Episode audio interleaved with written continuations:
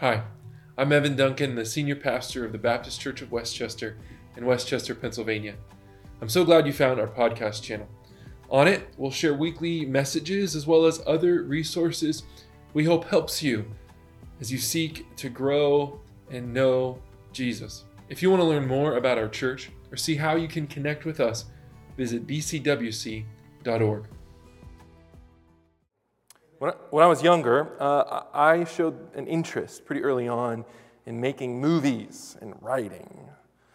I took video classes all the way through high school, and I still love video production. And my mom loves movies. Like, I think that's probably a source of why I was so into movies is my mom expresses love and connection to people through movies. You may not believe me, hang out with my mother. She will talk to you about movies. And when she discovered that I had an interest in filmmaking, she jumped on that.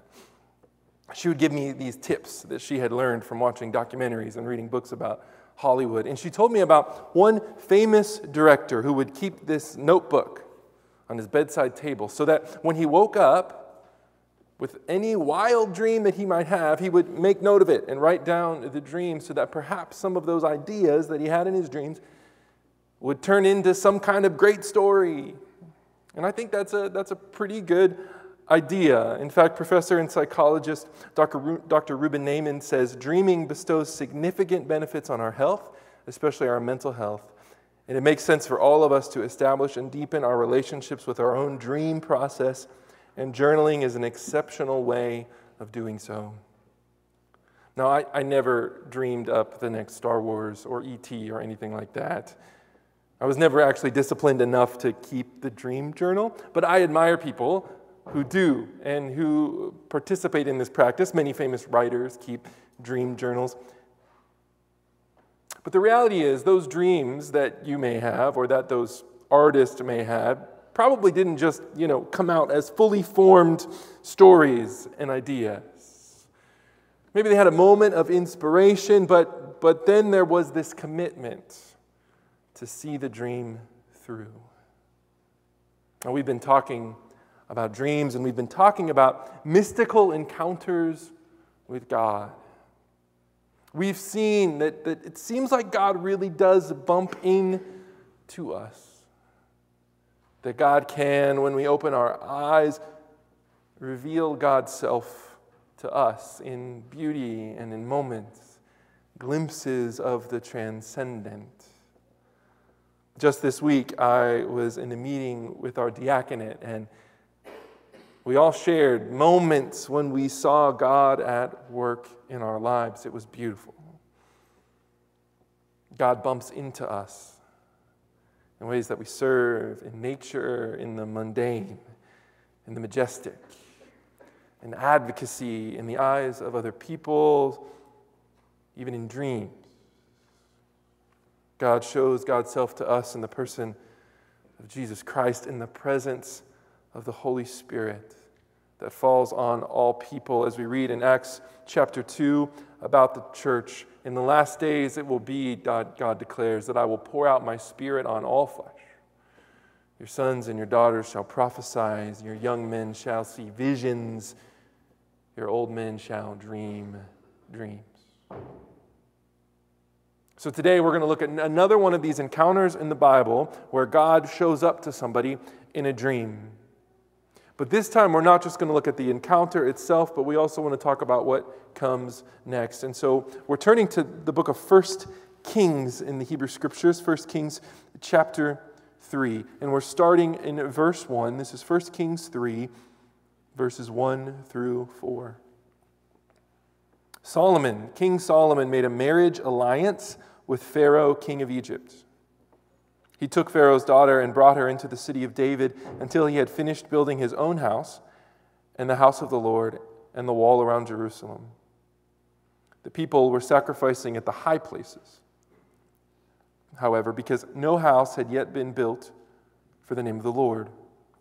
Solomon loved the Lord, walking in the statutes of his father, except that he sacrificed and offered incense in the high places the king went to Gibeon to sacrifice there, for that was the principal high place. Solomon used to offer a thousand burnt offerings on that altar. So, welcome to this story of King Solomon, as we've been a little bit introduced as well to Solomon. He's the, he's the son of the king David, this king of Israel. And this story, where we get into it, is about the beginning of his reign. It's a bit of his origin story. He's young. And normally we jump to this prayer for wisdom, but I wanted to start with verses 1 through 4 of this story because the writer wants us to get a glimpse of who Solomon is, and it's important for us.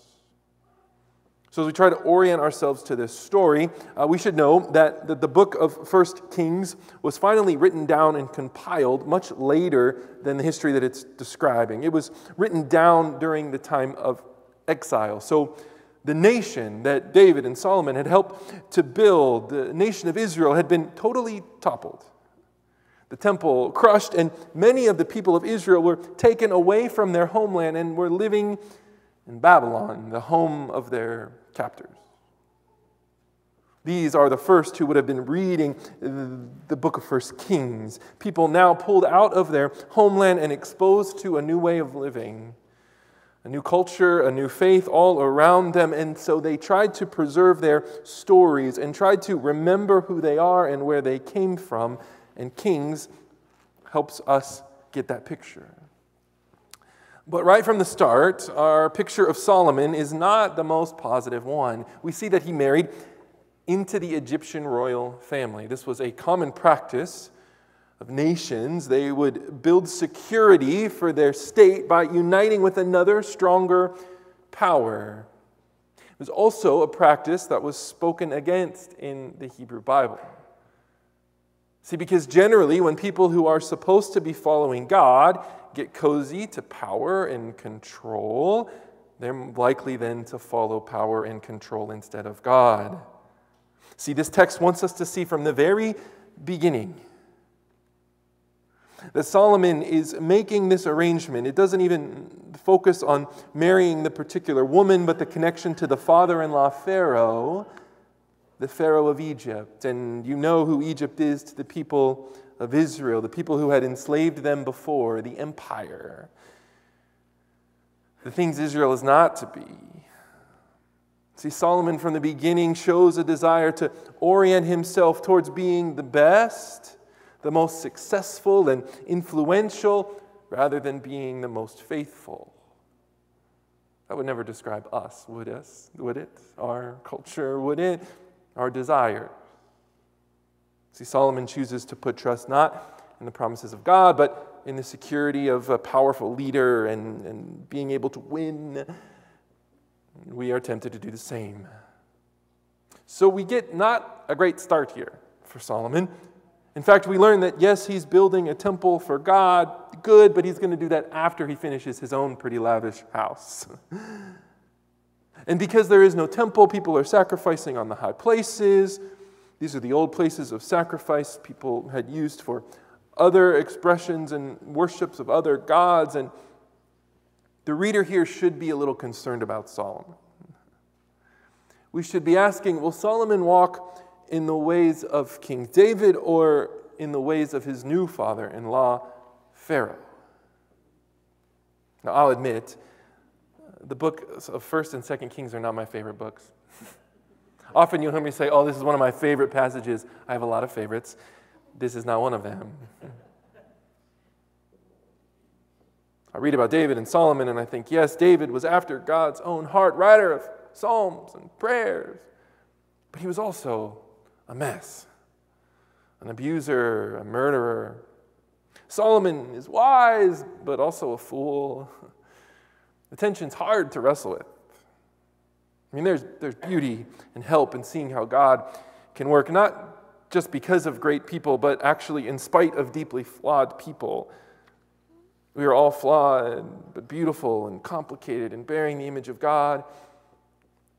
I think if we're careful as we read these stories of these kings, we see them as propaganda for the kings and miss their flaws. But, but the writer wants us to see some of these flaws we should be worried about Solomon.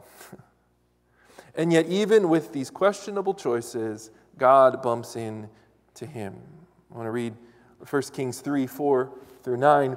The king went to Gibeon to sacrifice there, for that was the principal high place Solomon used to offer a thousand burnt offerings on that altar. And at Gibeon, the Lord appeared to Solomon in a dream by night. And God said, What should ask what I should give you?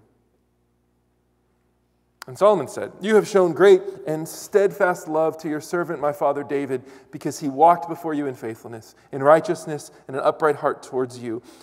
You have kept for him this great and steadfast love, and have given him a son to sit on this throne today.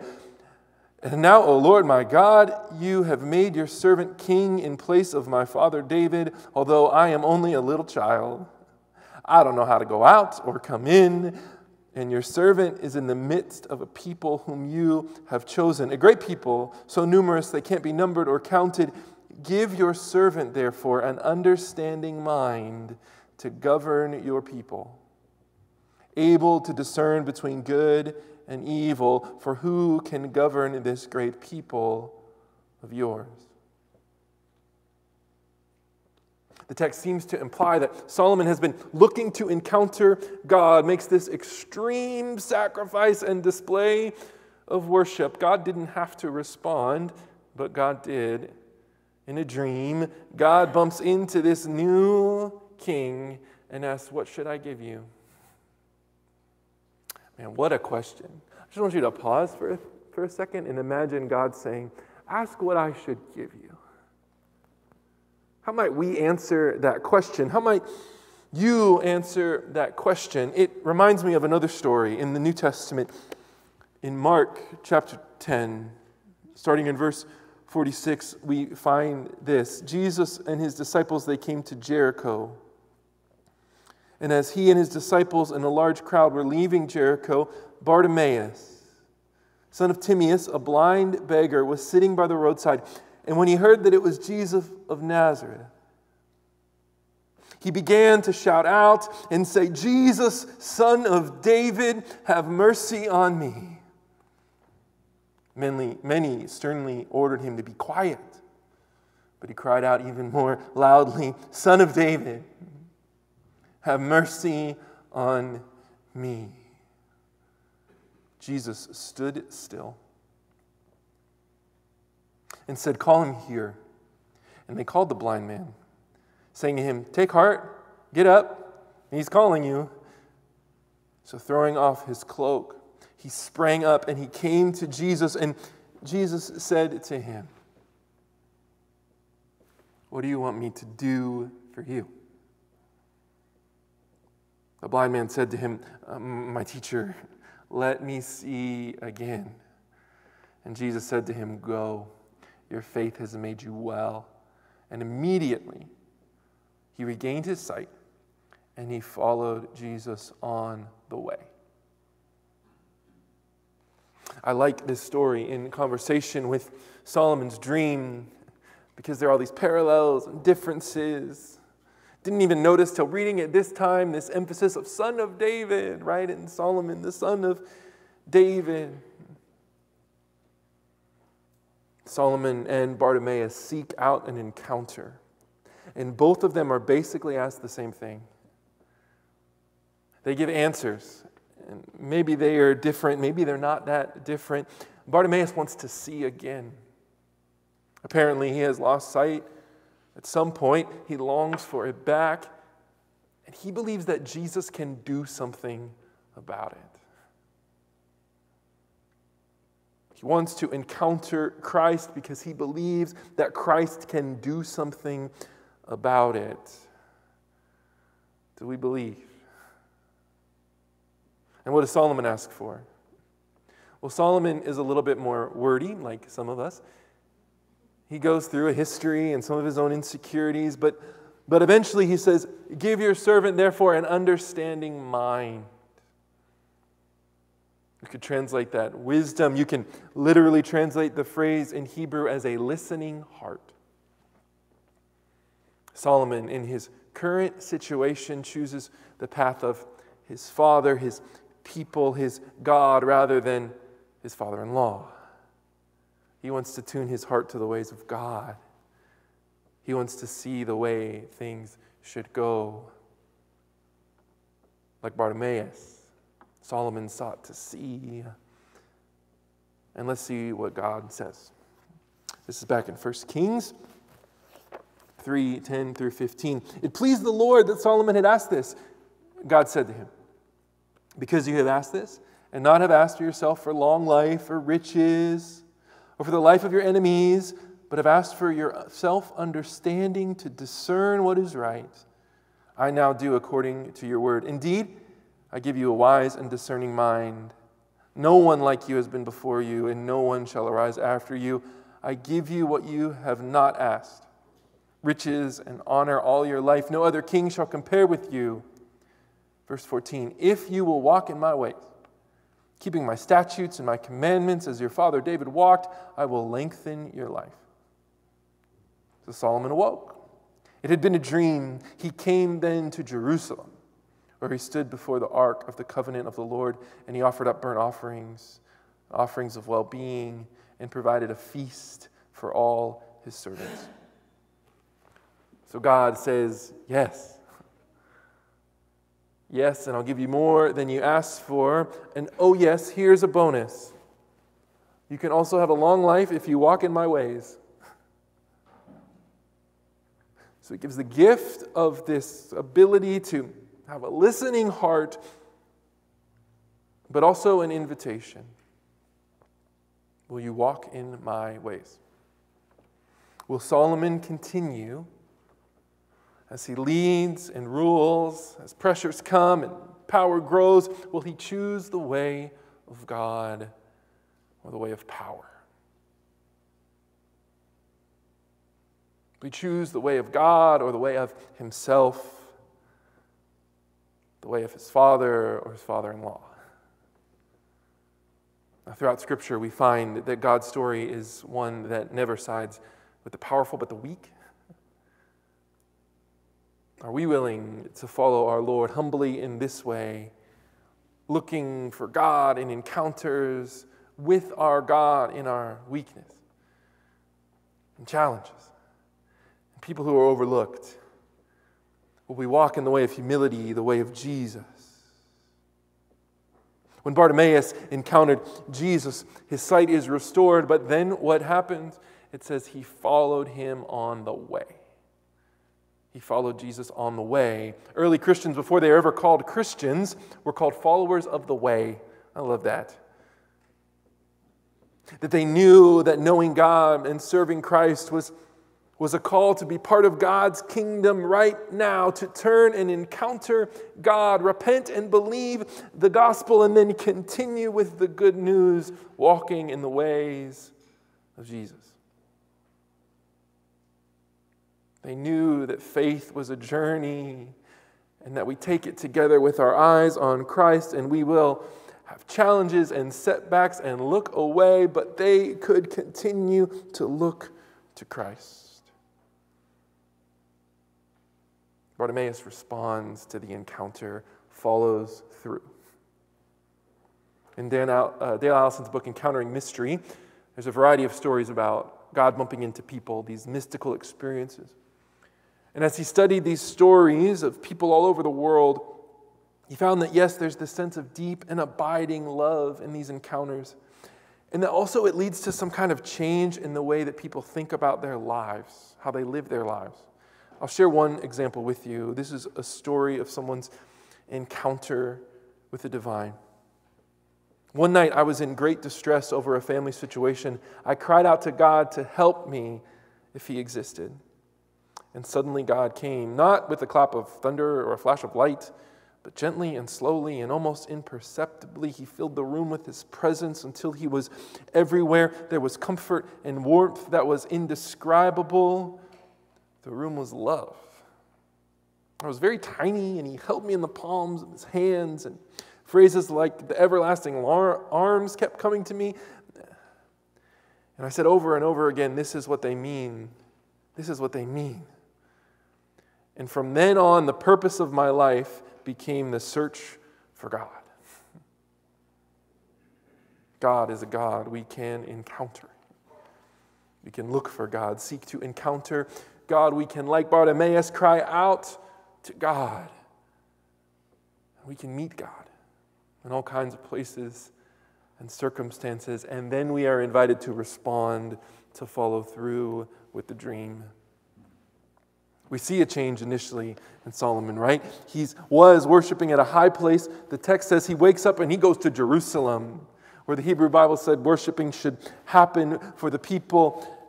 The reader would read this and say, Oh, look at him changing. Unfortunately, we learn that Solomon, though wise, also continues some of his unfaithful practices.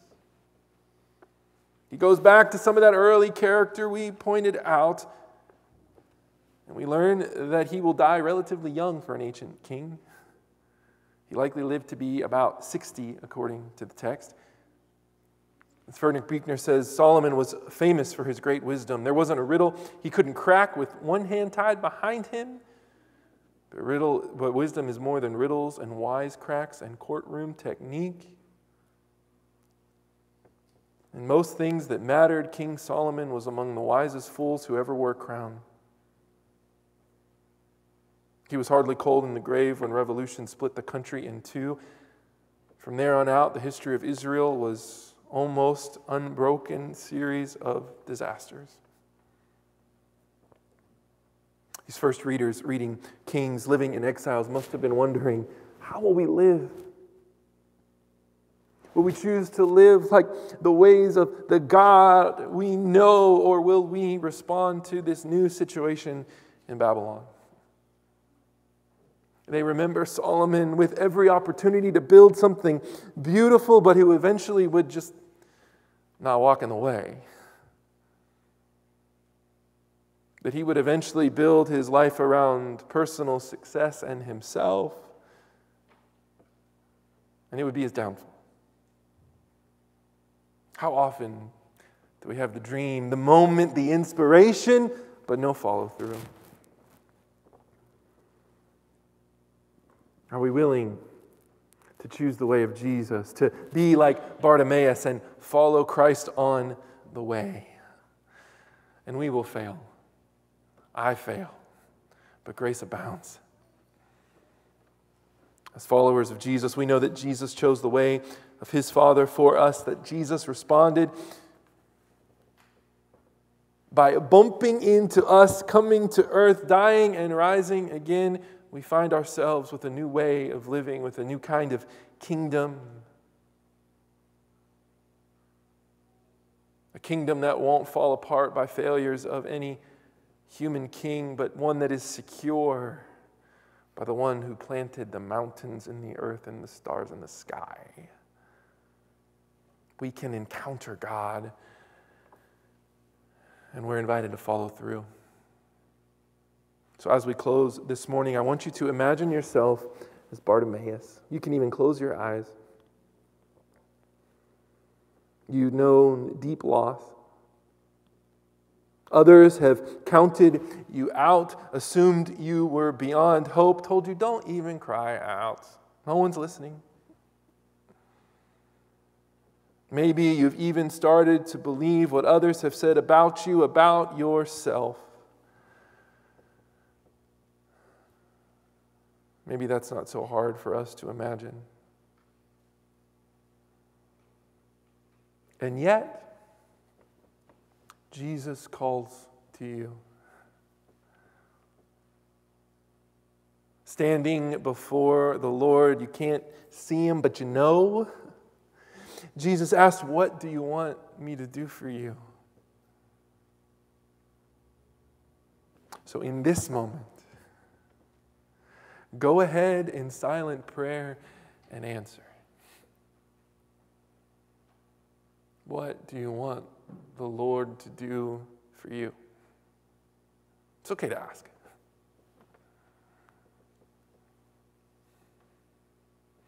And know that His compassion is there as He responds. He cares and He sees.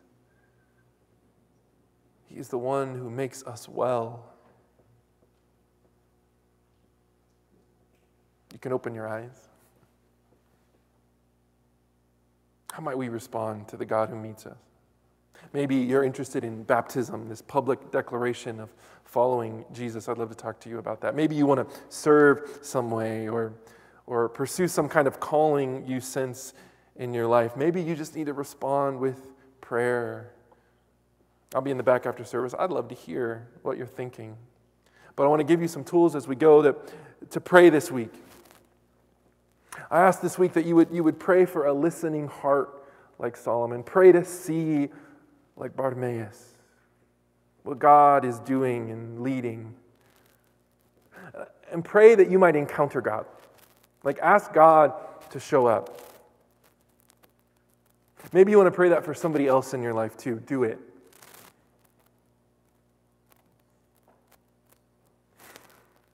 And pray how, when that happens, you might respond to the God who bumps in to us. Thank you, God, for your love, how you encounter us, how you see us, and how you make us new. Meet us, we pray. Amen. Thanks for listening to the Baptist Church of West Chester podcast.